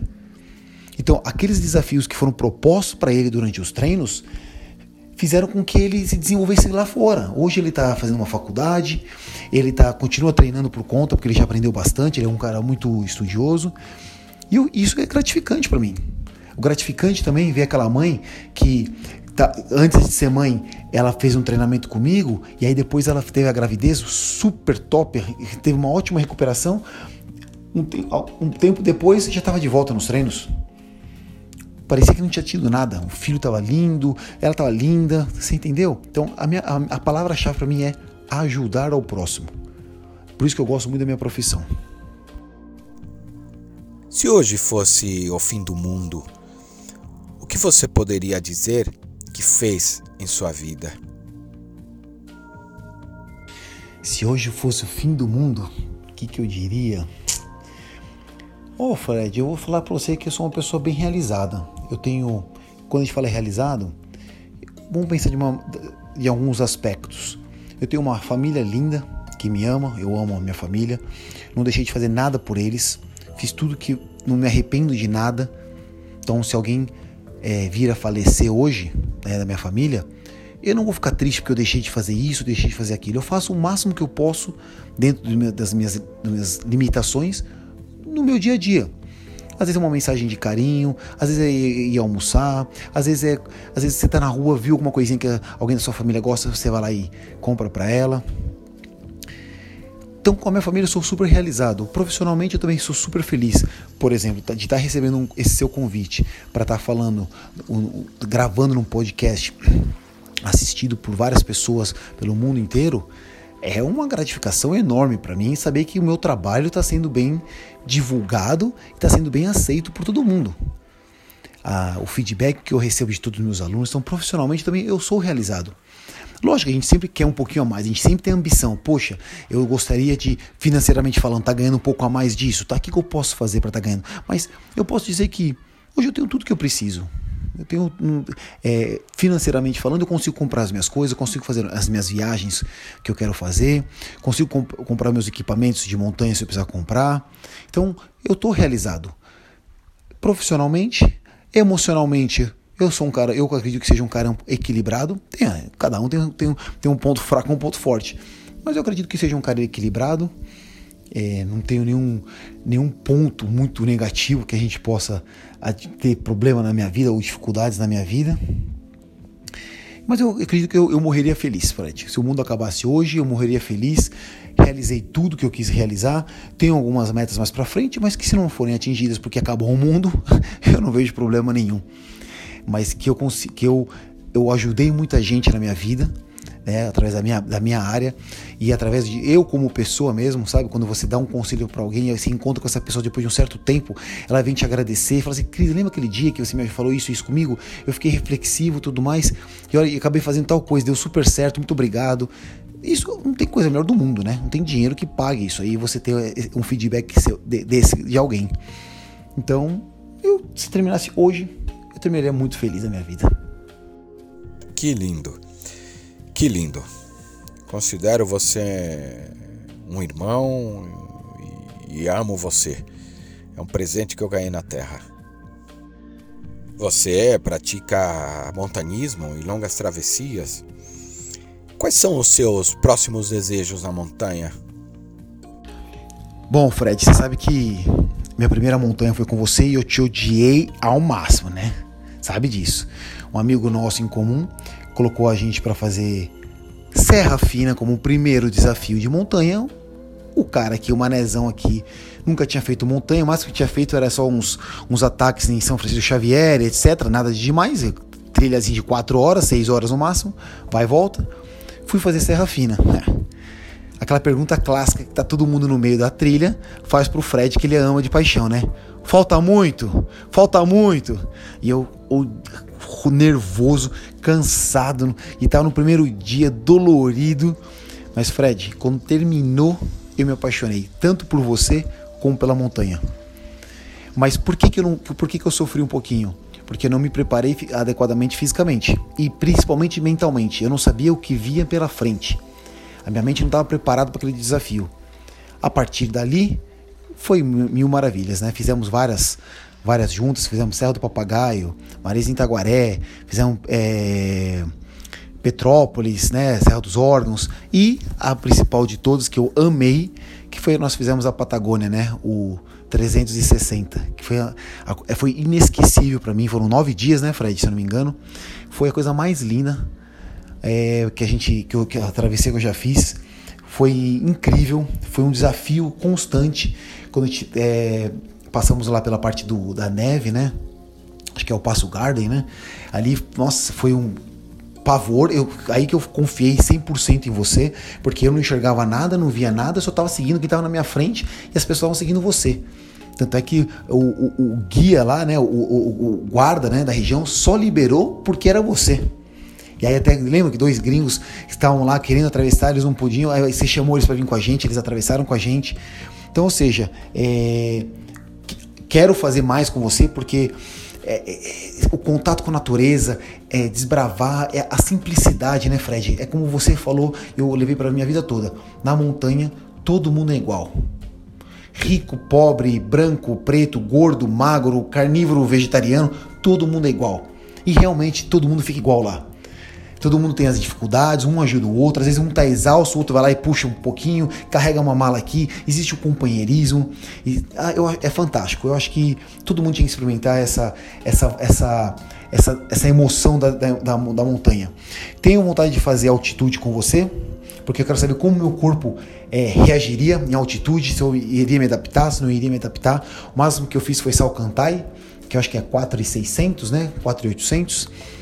O máximo que eu fiz foi isso, que teve daquele desconforto, mas tudo bem, de, de, de altitude, mas não tive nenhum mal-estar ou súbito, nada, mal da montanha. É, mas é, aí está uma boa uma questão, quando a gente puder se encontrar, traçar uma próxima montanha aí de de repente de uma altitude aí. Mas antes disso, eu quero fazer uma travessia é, um pouco mais longa com você, porque só com você, porque é uma pessoa que eu confio 100%. Mas Montanha tá no meu plano pro resto da minha vida. E o bom de montanha é isso, Fred. Não tem idade. Pode ser desde criança até o mais velho. Não tem idade. Todo mundo pode fazer. Todo mundo é capaz de fazer. Dentro das suas limitações. Tem um problema de joelho muito sério? É conversar com, com um guia e falar: olha, eu tenho isso. Essa montanha exige demais? Putz, é Serra Fina? Exige, então não dá para ir nessa. Ah, então vamos fazer então Serra dos Órgãos. Ah, exige um pouquinho menos. E assim por diante, Serra do Papagaio. E assim a gente faz um pouquinho menos. Mas é, tenho muita vontade de fazer travessias mais longas é, com você e também, pelo menos fazer um, pelo menos na minha vida, eu quero fazer uma de altitude para saber como desafio, como o meu organismo reagiria. Cris, cá entre nós, hein? Amigo é aquele que põe a gente em algumas boas roubadas, né? E outra coisa, o bichinho da montanha que a gente fala, quando pega, não tem jeito. Ela nos apaixona mesmo. E com certeza temos muitas montanhas juntos. O autoconhecimento, ou conhecimento de si, é a investigação de si mesmo. Ele envolve o uso da autoconsciência e o desenvolvimento da autoimagem. Também pode ser um projeto ético, quando o que se busca é a realização de algo que leve o sujeito a ser mestre de si mesmo e, consequentemente, um ser humano melhor. Você acredita que o autoconhecimento é um dos grandes aliados à performance física? Com toda certeza, Fred, o conhecimento, o autoconhecimento, ele ajudará muito na performance da pessoa. É o que eu falei lá no comecinho, onde a pessoa que está começando uma atividade física ou uma montanha, ela ainda não conhece o, a capacidade física e mental que ela tem. Então, qual é a melhor maneira de ela aflorar isso? É, é fazendo, é treinando. Então, o fato da pessoa estar tá começando a treinar e conhecer os limites do corpo dela e saber que ela sempre pode estar tá se superando cada vez mais, isso reflete diretamente na performance dela, tanto física, a performance física, com a, a performance emocional dela. É saber que ela está no extremo do cansaço dela na montanha, que ela está exausta, que ela está super cansada e que ao final de tudo ela consegue passar por isso e ela às vezes desaba em prantos, ela consegue, ela, ela percebe o quanto o corpo humano é capaz de evoluir num, num período e o quanto a gente pode se autoconhecer através de adversidades, né? Tanto da vida como de preparação física. Então, quando a pessoa está numa academia e ela consegue superar, ela eh, consegue fazer mais duas ou três repetições em cima da dor, e ela consegue ver os resultados aparecerem, então eles estão aparecendo cada vez mais ali para ela. Quando ela chega uma travessia que ela viu que é difícil, ou às vezes tem uma altitude que ela precisa, ela precisa fazer uma escalaminhada alta, tem medo e ela consegue atravessar esse medo, sabe? Isso é um, é, é, é, é ela vai adquirindo um, um, uma percepção de si muito apurada. E isso vai refletindo diretamente em todas as atitudes da vida dela porque ela sabe que qualquer problema que aparecer na vida dela, assim como apareceram vários problemas ao longo da jornada, ela enfrentou e se superou. E se você tentar e deu errado, você sabe, você vai identificar o que deu errado para que numa próxima dê certo. É fazer esse autoconhecimento do que deu errado para dar certo. Assim como fazer um autoconhecimento quando deu certo, você repetir aquilo em uma, em uma outra fase, uma outra etapa. É assim que funciona. É assim que vai trabalhando, a gente vai trabalhando a nossa performance, a nossa performance física. Cada treino, cada sessão é um, uma etapa a mais do seu autoconhecimento, do, do, de, do que você e do que o seu corpo é capaz de fazer. Mente e corpo sempre juntos. Você colabora muito através do exercício físico com a autoestima e a capacidade de superação das pessoas, do ser humano? Por que algumas pessoas conseguem um excelente resultado em desafios esportivos e, ao mesmo tempo, não conseguem o mesmo resultado em outros aspectos da vida? Quais mudanças de hábito ele precisa para ir além do exercício físico? Então, Fred, o que acontece normalmente quando a pessoa ela é bem sucedida numa, área esportiva, mas não é muito em, em outra, é porque ela descobriu que aquilo que ela está fazendo, ela tem um total domínio daquilo, porque ela já faz por muito e muito tempo. Então ela entra como se fosse num piloto automático daquilo, que é positivo, você concorda? Ela foi lá, está treinando, tem bons resultados e continua fazendo aquilo ali sucessivamente. Só que muitas vezes, para ela ter começado esse processo, pô, talvez tenha sido difícil para ela, que é aquela mudança de hábito que a gente conversou já. Mas uma vez que ela incorporou essa mudança de hábito, ela conseguiu perceber que o resultado está cada vez mais positivo para ela e ela continua lutando em cima daquilo. Só que ela fica muito presa naquele, na, na, naquele quadrante dela. Ela não quer sair daquilo ali mais. Por quê? Porque ela é uma pessoa que não, não, não olha muito a, a, a, o que está acontecendo em volta dela, porque para ela está é, tá satisfeita daquela maneira. Ela está confortável daquela maneira. Então, muitas vezes, ela mudar o, o, o hábito dela ali para fazer outras atividades seria benéfico. Como, por exemplo, se ela está acostumada a fazer só uma musculação, joga ela numa piscina que ela não sabe nadar. Ou a pessoa, às vezes, que nem eu falei o meu exemplo, é muito ansiosa, põe ela para fazer uma travessia. De repente ela vai ter que caminhar 8 horas. Isso, vai, isso é a melhor terapia para ela, para ela diminuir a ansiedade dela, fazer com que ela, ela reflita mais em, outra, em outras questões. Então, é, a pessoa ela tem que sempre pensar um pouquinho mais fora da caixinha. E quando ela consegue pensar um pouquinho mais fora da caixinha, ela vai englobar um outro aspecto na vida dela que no começo vai ser difícil para ela. Ela não quer aquela mudança, mas vai ser mais difícil. Então, vamos dizer assim, ela está, ela é uma pessoa que faz ótimas travessias, tem um bom condicionamento físico, é forte, mas profissionalmente falando, ela não está muito bem.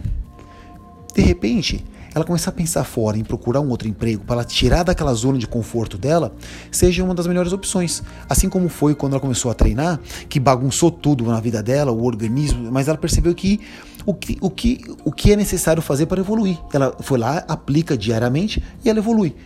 Então, transferindo isso para, de repente, para o cotidiano da pessoa, eu vejo isso com, meus, com, com, com, amigos meus, clientes meus também, pessoas que é, não querem muito sair da rotina, mas quando saem da, da zona de conforto, elas evoluem absurdamente, porque elas criam um, uma trajetória, um caminho, e elas seguem fielmente naquilo ali. E elas conseguem descobrir que, putz, deu certo aqui. E elas começam a perceber que toda vez que tiram da zona de conforto dela, ela vai encontrar mecanismos para tentar reequilibrar isso. E às vezes esse reequilíbrio, ela evoluiu, ela mudou de um patamar, ela foi para um outro patamar na vida dela. E isso acontece constantemente no nosso organismo e também deveria acontecer no nosso dia a dia. Para escolhermos um preparador físico, um treinador físico, é fundamental a empatia de ambos para alcançar alto rendimento? Ó, oh, Fred, empatia é a chave, não tem jeito. É, e a empatia, quando eu falo, não é nem em relação ao aluno com o professor, o professor em relação ao aluno também. Se os princípios né, de vida desse aluno, os princípios, a moral desse aluno vai, vão de encontro com o professor também, pelo menos comigo. Eu não quero, eu não vou treinar alguém onde não ocorra essa empatia, é, é, essa, essa troca entre os dois seres humanos, que é uma troca, né? Existe sempre, constantemente ali é uma troca. Uma troca de, às vezes, de carinho, às vezes de, de xingamento, mas é uma troca positiva. Entre quilos e quilos e gritos e gritos de, de, do treino, existe uma troca ali positiva entre os dois. Assim como na montanha. Às vezes a montanha pode ser a montanha mais linda, que nem a primeira Serra Fina. Eu fiquei com um certo receio, por quê? É, porque a, a montanha me, me, assustou e o Fred estava dominando uma, um grupo muito grande e estava um, um grupo um pouco mais complicado. Rolou uma empatia entre a gente ali num primeiro momento? Não, não rolou. Você sabe disso. Mas quando terminou, que a gente bateu um papo, que eu conheci mais quem é o Fred, eu me encantei. Me encantei e tô com você até hoje aí, para cima e para baixo, né, Fred? Mas rolou uma empatia entre a gente, muito grande. Tanto é que estou hoje aqui fazendo parte desse podcast maravilhoso seu aqui. Então é fundamental que ocorra a empatia com o treinador. Na academia, quando tem o professor, é mais complicado porque é, é, é, é, um número grande de alunos para uma quantidade pequena de professores. Mas mesmo assim, você vê que tem alguns alunos que procuram um tipo de professor, outro procura um outro tipo de professor. Por quê? Porque é o perfil. É o perfil de cada um e a empatia que está rolando em cada um. Mas sem dúvida, sem dúvida, se você quiser atingir um alto rendimento, não precisa nem ser alto rendimento, falando de esporte, mas um alto rendimento, tem que rolar essa troca, essa empatia entre esses dois seres humanos aí. Senão, não vai para frente. Senão fica. É, aí você entra, tá entrando em atleta de alto nível. O atleta de alto nível, dane-se empatia. O treinador pode ser o cara mais grosso, carrasco. mas o cara é bom, ele não, você não tem que ter empatia. Você tem que chegar lá e fazer o que ele tá pedindo. Pedindo não, mandando, né? Você chega e faz, ponto final. Se você gosta ou não gosta do treinador, não interessa, você vai ter que fazer isso. E mas isso nós estamos falando de rendimento de alto nível, né, para atletas. Para nós aqui tem que ter uma empatia, tem que ter uma troca. Não tem jeito. Quando vemos pessoas exaustivamente realizando exercícios, dedicando um tempo excessivo do seu dia e não tem nenhum objetivo, quero dizer, esportivo e de saúde, o que elas buscam, em sua opinião? Existe vício em praticar exercício físico? Fred, essa pergunta é interessante. É, nessa primeira parte, né? O que, que as pessoas vão lá na academia dia após dia, sem nenhum objetivo. E por que, que elas vão? Pelo sim, simples fato, Fred, buscar amizade. Buscar amizade. Tem uma pesquisa que fizeram numa academia que eu achei bem interessante, que é o é 20, 60, 20. Tá? 20% são aquelas pessoas que vão ficar na academia, que você pode xingar a mãe, pode falar o que for, que elas não vão sair da academia porque elas amam aquele lugar. Os últimos 20 são aquelas pessoas que é, são, é, é, inevitável que elas vão embora, porque elas ou perderam emprego, ou mudaram para uma região mais longe, ou é, apertou a grana. Então são aquelas pessoas que inevitavelmente elas vão sair da academia. Os outros 60% eles são uma incógnita. Os outros 60% eles estão indo para academia e normalmente em três meses decide se eles ficam ou se eles não ficam. Por quê? Então, são esses 60% que estão indo para a academia para buscar alguma coisa. E foi identificado que o que eles vão lá é criar amizade. Então, eles é isso que essas pessoas, às vezes, quando elas, elas começam sem nenhum foco, porque elas querem sair da rotina, elas não querem ir para o trabalho para casa, elas querem ir do trabalho para academia, para fazer amizade, para elas poderem quebrar esse ciclo que elas não estão confortáveis, elas estão se sentindo um pouco deprimidas, tristes. Então elas entram, então elas vão na academia, elas às vezes entram numa aula coletiva, vai fazer uma aula de spinning, vai entrar no crossfit, vai fazer uma aula de yoga. Porque elas buscam amizade, elas buscam interação do ser humano. Elas não querem mais a, a, a, algo automático na vida delas. Elas querem o toque, elas querem um abraço, elas querem ser é, sentidas. Elas querem quando a pessoa não aparece, alguém chega e fale: "Olha, por que você não veio ontem? Nossa, tá uma semana, uma semana que você não aparece. O que aconteceu?" Então elas querem isso. Que elas às vezes são pessoas sozinhas. Então, esses 60% são as que definem o andamento da academia. E são essas pessoas que a gente tem que chegar em cima e, e tentar é, trazer para perto da gente, abraçá-las e interagir. O que elas buscam exatamente é isso. Essa é a minha opinião, humilde opinião. Mas o que elas não buscam, é, é, no começo não é saúde, mas aí depois acaba virando algo saúde, estética, etc. Né? E existe sim, Fred, é o que chama vigorexia, né?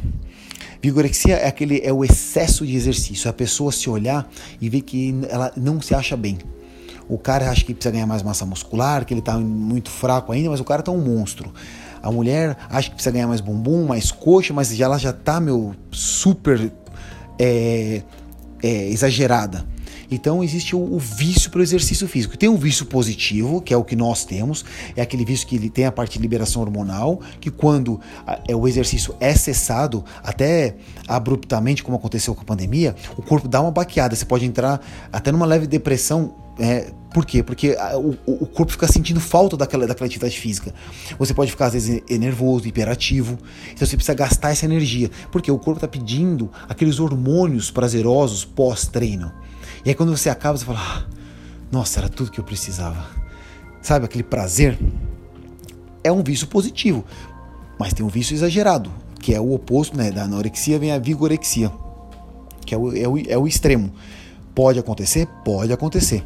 Eu já fui um viciado em academia, em performance, fui. Então é legal porque eu consigo identificar quando alguém está excedendo é, a ponto de atrapalhar a vida social dela, atrapalhar a, o convívio, o relacionamento mais íntimo com outra pessoa, interferir nisso, aí eu, eu, eu tenho que intervir, eu tenho que conversar e tentar abrir a cabeça dessa pessoa para que não seja tarde demais e ela se isole de todo mundo e do mundo por causa de um, de um excesso de atividade física ou de exercício físico, entendeu?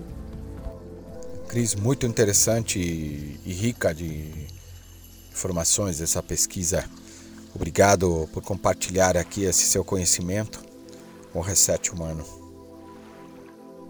Cris, vamos imaginar que você tem o poder de decidir tudo e não tem nenhum tipo de limite na vida. E que você tem o poder, ou seja, pode fazer tudo o que quiser.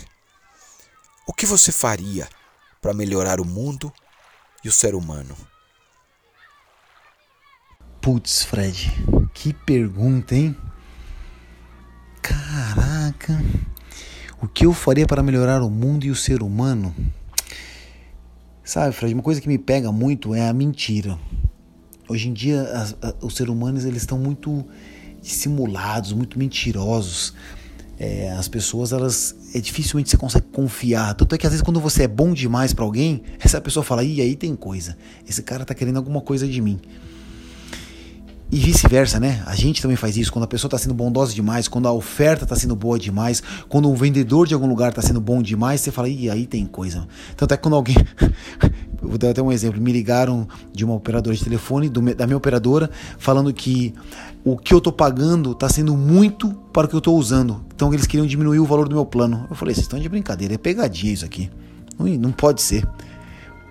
Então, é, eu acho que o, o, que, o que eu consigo acho que primário para mim seria essa parte de da mentira que acho que as pessoas seriam um pouco muito mais é, amigáveis e honestas.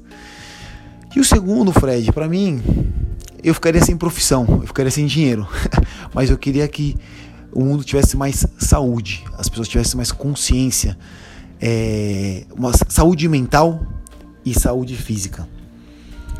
Eu sei que as doenças elas estão aí para fazer uma evolução com todo mundo, mas é dessa saúde para as pessoas, para elas poderem ter força para trabalhar, poderem ter força para sustentar uma família, poderem ter força é, a força mental, né? A força mental de, de superar desafios, de superar essas adversidades que a vida coloca na nossa frente, às vezes superar uma, uma, uma perda de um ente querido ou de alguém querido. Então eu, eu acho que eu daria. Seria esses dois pontos, Fred. Acho que seria a mentira. Que acho que a mentira entra vários fatores, como desonestidade, né? Então, se a pessoa está mentindo, não está mentindo, então ela não vai ser desonesta. Então, acho que a mentira engloba muita coisa. E a saúde física e saúde mental que acho que as duas não, elas não andam separadas, né? Se a pessoa está bem com a saúde mental, ela vai estar mais disposta para fazer uma, uma, desenvolver uma saúde física. E se a pessoa não está bem mentalmente, através da saúde física, ela consegue desenvolver uma saúde mental. Você entendeu? Então as duas estão muito interligadas. Então acho que esse, esse seria o, o, meu, o meu ponto se eu tivesse esse poder. Eu tiraria a mentira e tiraria e daria mais saúde física e mental para as pessoas. Acho que o mundo desenvolveria de uma maneira mais harmônica. Olha, Cris, estamos chegando na última pergunta e eu tenho pelo menos umas 10 a mais. Eu gostaria de fazer em torno de 10 mais perguntas para você nesse bate-papo. Mas bom, tenho que cortar, então vamos ficar nas 20. Qual mensagem você gostaria de deixar para as pessoas que estão nos ouvindo aqui no Reset Humano? A mensagem que eu gostaria de deixar, Fred, é um termo que eu aprendi e eu tenho gostado muito desse termo, que é, um, é sermos mais antifrágeis. Eu estava lendo um livro de um chama um livro chama Antifrágil do Nassim Taleb, no mundo do investimento o pessoal conhece muito. E é um termo que eu adorei. Vamos dizer assim, que é uma resiliência turbinada, tá? O que quer dizer isso? A resiliência é quando a gente está no nosso estado normal, aí a gente de repente tem um desequilíbrio e esse tempo que a gente leva para reorganizar, para restabelecer o nosso equilíbrio é a nossa resiliência. Então, de repente, você foi cortado no trânsito, você ficou nervoso, a sua resiliência voltar calmo quanto antes. É você ter um pepino no seu trabalho que você conseguiu resolver, se acalmou. Então, essa. E o que, que seria o antifrágil? É, o termo que ele utiliza do antifrágil seria o que é frágil, o oposto não é antifrágil, o oposto é robusto. Então uma coisa que é frágil, ela se quebra fácil. Uma coisa que é robusta, ela é mais rígida. Então o antifrágil não é o oposto de, de frágil. Mas o antifrágil é aquele ser que ele, ele enfrenta uma adversidade, ele volta ao estado de equilíbrio dele, porém mais forte do que anteriormente. A fênix, por exemplo, é um ser resiliente. A fênix ela morre, ressurge das cinzas, mas ela ressurge igualzinha. Ela não evoluiu, ela não está mais forte. Eu vou dar um exemplo para você, para vocês entenderem o que seria algo antifrágil. O nosso, nosso corpo humano, nossos músculos, é um, é um mecanismo antifrágil. Por quê? A gente vai lá, causa um estresse no organismo, causa um estresse muscular. Como, por exemplo, pegou um supino, um pezinho, vai lá, fez, causou um estresse. Teve dano muscular. Aí o corpo faz o quê? Ele vai reparar esse dano, mas vai reparar ele de uma maneira mais forte que anteriormente. Então, através do estresse que foi colocado dentro do, do nosso organismo, o corpo restabeleceu o equilíbrio, porém deixou ele mais forte que anteriormente. E é assim que nós temos que ser na nossa vida. Uh, uma pessoa antifrágil, ela se aproveita de um ponto negativo para se tornar mais forte do que anteriormente. E eu falo que, através dessa pandemia, ao término de todo esse processo, vamos, a gente vai ter que fazer um reset em nós e nos tornarmos mais antifrágeis no ressurgimento de uma nova rotina, de uma nova era para nós pós-pandemia. Então, meu recado é: sejamos antifrágeis. Essa é o meu, é, é, o meu, é o meu tema, é o meu lema, é o que eu venho levando para frente. Antifrágil ou uma resiliência turbinada. Beleza? Excelente, excelente, muito bom. Gostei muito da expressão antifrágil e resiliência turbinada. Gostei demais vou adotar. E bom, queria te agradecer de coração ter me atendido tão prontamente a participar do Reset Humano e, e te dizer que fiquei satisfeito e olha, com vontade de perguntar mais coisas ainda. Mas aí, quem sabe, um outro episódio. Né? Muito obrigado, meu irmão, meu amigo. Você é um presente na Terra. Estou aqui à, à tua disposição para o que você precisar. Muito obrigado, Christian. E vocês que estão ouvindo, sigam o Christian, né? Nas redes sociais, ele tem o um Instagram, ele deve falar aqui. E fique à vontade. Fred, agradeço de coração pelo convite. É, acredito que se todo mundo tirar um tempinho para escutar esses podcasts, tenho certeza que sempre com alguém, alguém vai se identificar com um dos, dos palestrantes, vai, vai tirar alguma informação é, importante que naquela vida, naquele momento que ela se encontra, ela consiga usufruir das informações contidas nesse, nesse podcast do Reset Humano. Eu fico muito feliz por ter participado. Perguntas bem difíceis de serem respondidas, porque elas são muito complexas, muito amplas e muito profundas mas ao mesmo tempo muito gratificante de estar respondendo de coração todas essas perguntas. Aqui fica o meu obrigado para você, Fred. Espero que as pessoas curtam, gostem. Quem, tira, quem tiver dúvidas e quiser bater um papo comigo, pode me encontrar nas redes sociais, no meu é, personal Christian, no Instagram. Então fiquem à vontade. E Fred, mais uma vez, Parabéns pelo trabalho, tá lindo, lindo, lindo, profundo e eu amei participar. Muito obrigado, Fred. Christian, muito obrigado novamente pelas suas palavras, pelo respeito com a minha pessoa, pelo carinho e também as palavras ao Reset Humano. É? O Reset Humano É, tem muita alma, tem muita intensidade, tem muita essência, né? E todas as pessoas que participaram dele, excepcionais, com histórias muito inspiradoras. É, fico super feliz disso e eu tenho certeza que quem está ouvindo também deve gostar. Né? E eu peço a quem está ouvindo, eh, se tiver alguma sugestão de, de pauta, de próximo eh, episódio, me escreva nas redes sociais, me escreva no, no perfil do Instagram, é arroba resetehumano. Me escreva e me sugira. E também curta se possível. Olha, muito obrigado, muito obrigado a todos que ficaram até o final nesse episódio, que tem uma semana espetacular, com muita harmonia, com sabedoria, com fé no futuro, que a gente vai passar por tudo isso que está acontecendo no mundo e uma excelente, uma excelente semana. Muito obrigado por me ouvirem.